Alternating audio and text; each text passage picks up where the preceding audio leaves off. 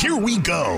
It's another big week in the NFL for the New Orleans Saints.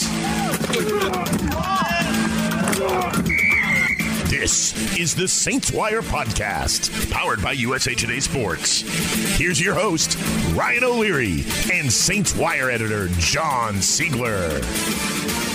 Welcome to the brand new Saints Wire podcast. I'm Ryan O'Leary, joined, as I will be each week, by John Sigler, the managing editor of the Saints Wire website. John, football is back, man. Man, I'm excited. It's been a long summer without football. I'm ready for it to get on the TV. All right, this podcast is powered by the USA Today Network. We'll have fantasy football advice coming up a little bit later in the show from The Huddle, as well as sports betting tips from USA Today's Sportsbook Wire. But first, John, I think the major news coming out of Saints camp, and you've been writing about it, is the contract situation of running back Alvin Kamara. What's your take on teams ponying up at the running back position like we've seen the Rams do a few years ago with Todd Gurley, Dallas do last year with Zeke Elliott? I think Joe Mixon even got a nice deal with Cincinnati. What's your take on this? Yeah, you know, you've seen a lot of talk from the analytics crowd that running backs don't matter as much as they have before. I think that's kind of short-sighted, and you really have to take the full context of the situation, especially for a player like Alvin Kamara, who has really been the number two receiving threat in New Orleans for the last 3 years. So teams are rewarding players who can play all three downs, and Kamara does that. In 2018, he was one of the NFL's most efficient goal line backs, proving he can make plays as a runner, and we've seen what he can do as a receiver. You know, he's caught exactly 81 passes in each of his first 3 years in the league. One of my favorite stats, and it really shows just how dynamic of a weapon he is. So I fully expect the Saints to reward him for a contract. He reported back to camp today. He practiced today. He had a long talk with Sean Payton for NFL Network. And everything seems to be back on track, and I expect the contract to be worked out between both sides at some point later this week. That just seems to be the way things are trending. Yes, so you have no problem committing big money to this position as long as you have the right guy, and it seems like Kamara is that guy for the Saints? Yeah, absolutely. It's context is everything in a situation like this, and Kamara has proven he can produce in the Saints offense. He's the best version of that pass-catching running back that the Saints have been searching for ever since Sean Payton took the job. You know, they've always had someone, whether it was Pierre Thomas or Darren Sproles or even Reggie Bush, they've always been looking for someone who is a dynamic, versatile weapon who can move all over the field, run the full route tree, and straight up run the football. And Kamara has done that, and I'm really eager to see what the numbers look like when this deal gets finished. Yeah, and assuming they get this Kamara situation under control, which it sounds like from you that's coming, this offense could be scary with Drew Brees, Michael Thomas, Manny Sanders, right, is in the mix now. And this Tre'Quan Smith looks like he's been ready to blow up the past couple of years. I mean, what do you think about this attack and what it's capable of? Man, it's very exciting. This is just as loaded of an offense as I've ever seen the Saints put together. I mean, when you go back to the 2011 team, which most Saints fans agree is the high water mark, because you had Jimmy Graham and Darren Sproles in their heyday. You had Marcus Colston, and you just had a plethora of weapons. This year's squad looks like a throwback. You've got two stellar receivers between Michael Thomas and Manny Sanders. You've got Jared Cook, who broke out in a big way last year at tight end. Kamara, if we get this contract situation handled, he's in the fold. And, you know, you mentioned Tre'Quan Smith as a guy. Tre'Quan Smith has caught 5 touchdowns in each of his first 2 seasons. I believe he's only caught, 20 or 30 passes, but 10 of them have scored a touchdown. So, he's a great red zone weapon. He's someone who Drew Brees has a lot of faith in, and having someone like that as the 5th or 6th or even the 7th option in the passing game is a lot to write home about. Now, I know that Drew Brees is never reminded of this, but he's in his 40s. He's 41. You know, no one ever reminds him of that. You've got Jameis Winston now in the mix. You got Taysom Hill, who I know the Saints love, and they use him in all kinds of different ways in the QB room. How do you think the Saints are going to deploy their QBs this season, especially with Brees and Hill? Yeah, so barring injury, Brees should play a full 16 games slate. Obviously, the Saints will prefer that to be 15 games so he can rest that final matchup like he's done the last 2 years.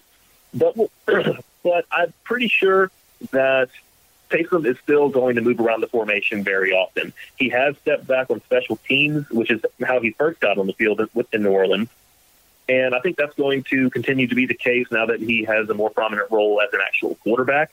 But I don't think we'll see him attempt very many passes this year. Probably not more than last season whenever Brees was healthy in the game. But we should still see Taysom move all around the formation. You know, there was a sequence in the playoffs back in January where he threw a pass downfield to Deontay Harris, and then he threw the lead block for Alvin Kamara on the touchdown run.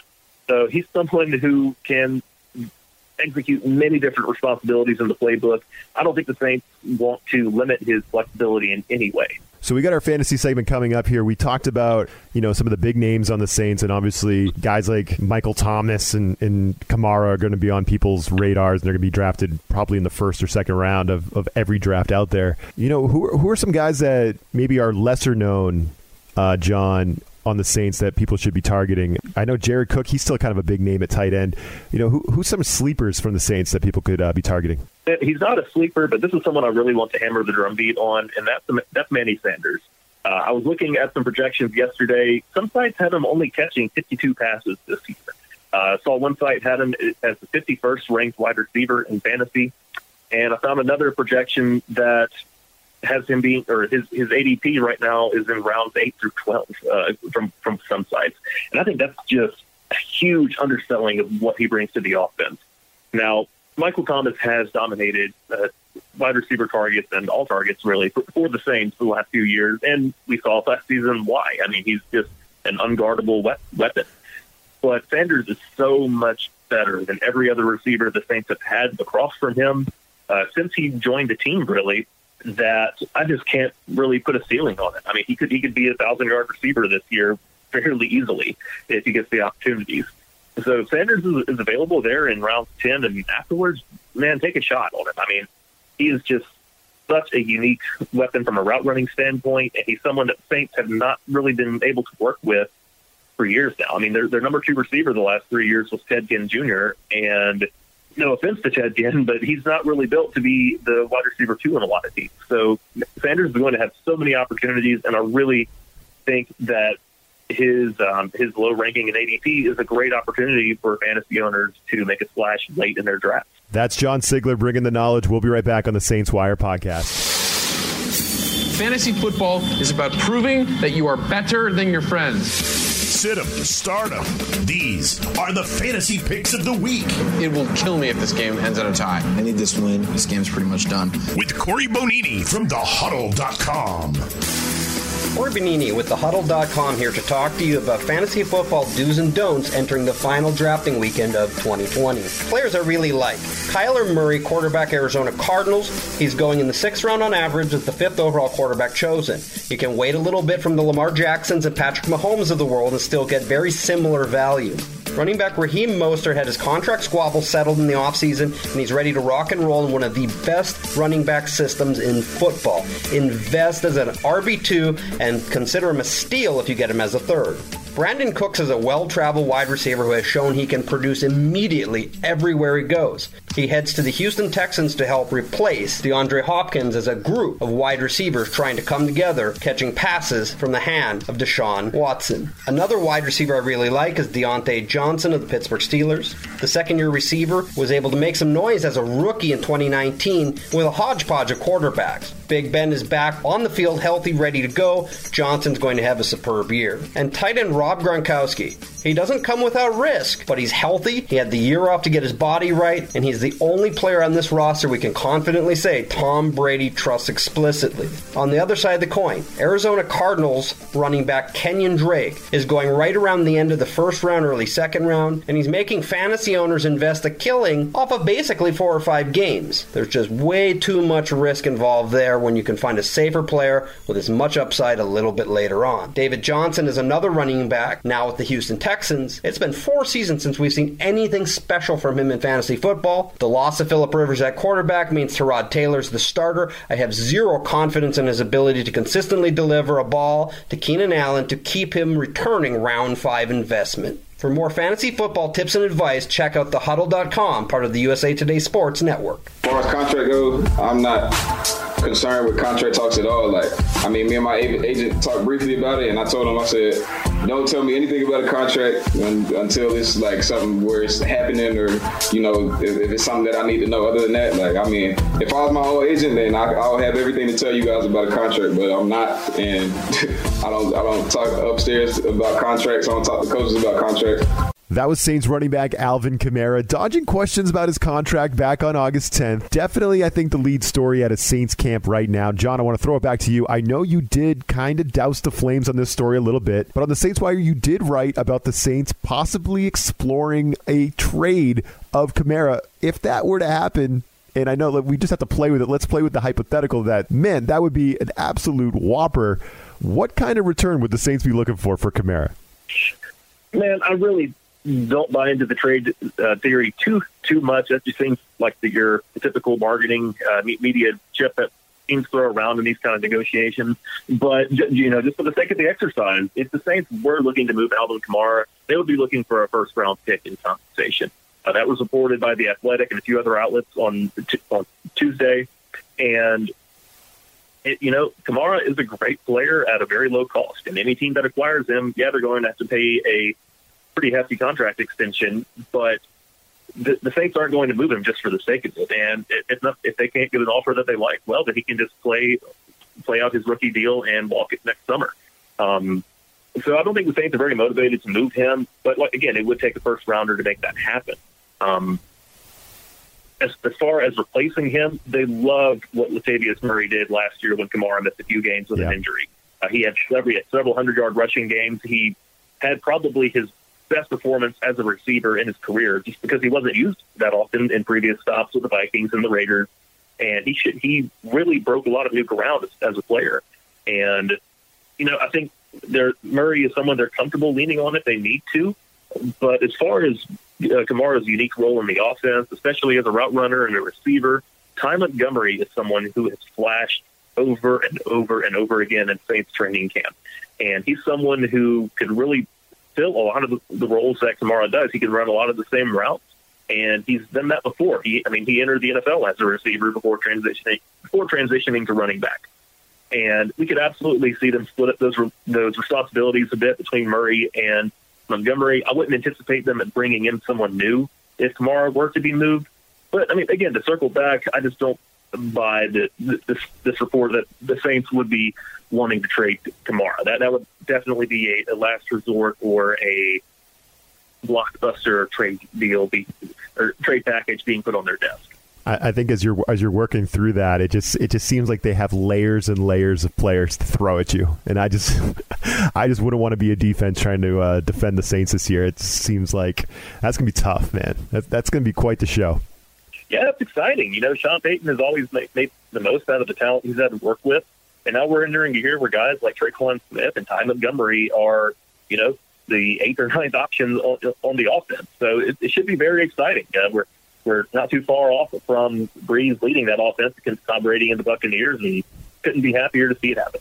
All right, coming up is one of my favorite parts of the show where I pull out my app, pull up some of the futures bets for the Saints, see some of the over-unders, and get John's expert opinion that maybe I could one day prosper over. Who knows? We'll be right back on the Saints Wire podcast.